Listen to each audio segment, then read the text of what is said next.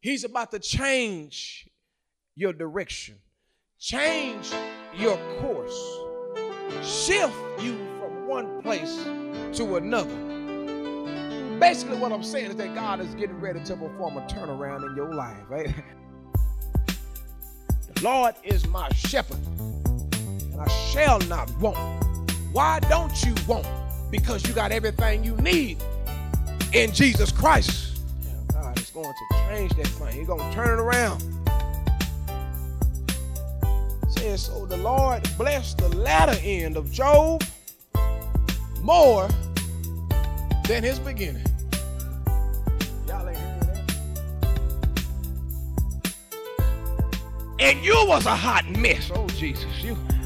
You, yeah, yeah, yeah, tell the truth. You you were out of control and you were on your way to hell.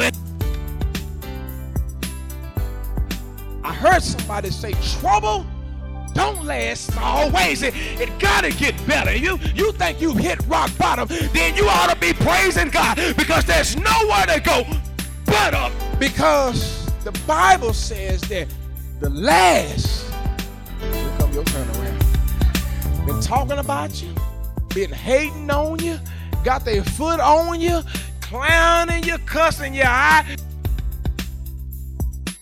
Somebody tell them, watch God move. Watch, watch, watch God move. Watch, watch God move. Yeah, you keep on talking about me, but watch God move. Keep on clowning me, but watch God move. The problem is everybody can't handle being first. But tell your neighbor, don't get it twisted. My value is on the inside. Don't get it twisted. Don't worry about what you look like on the outside. Your greatness is on the inside. Don't worry about what you look like on the outside.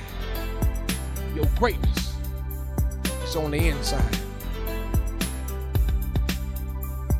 Samuel took the horn of oil and he anointed David in the midst of his brother.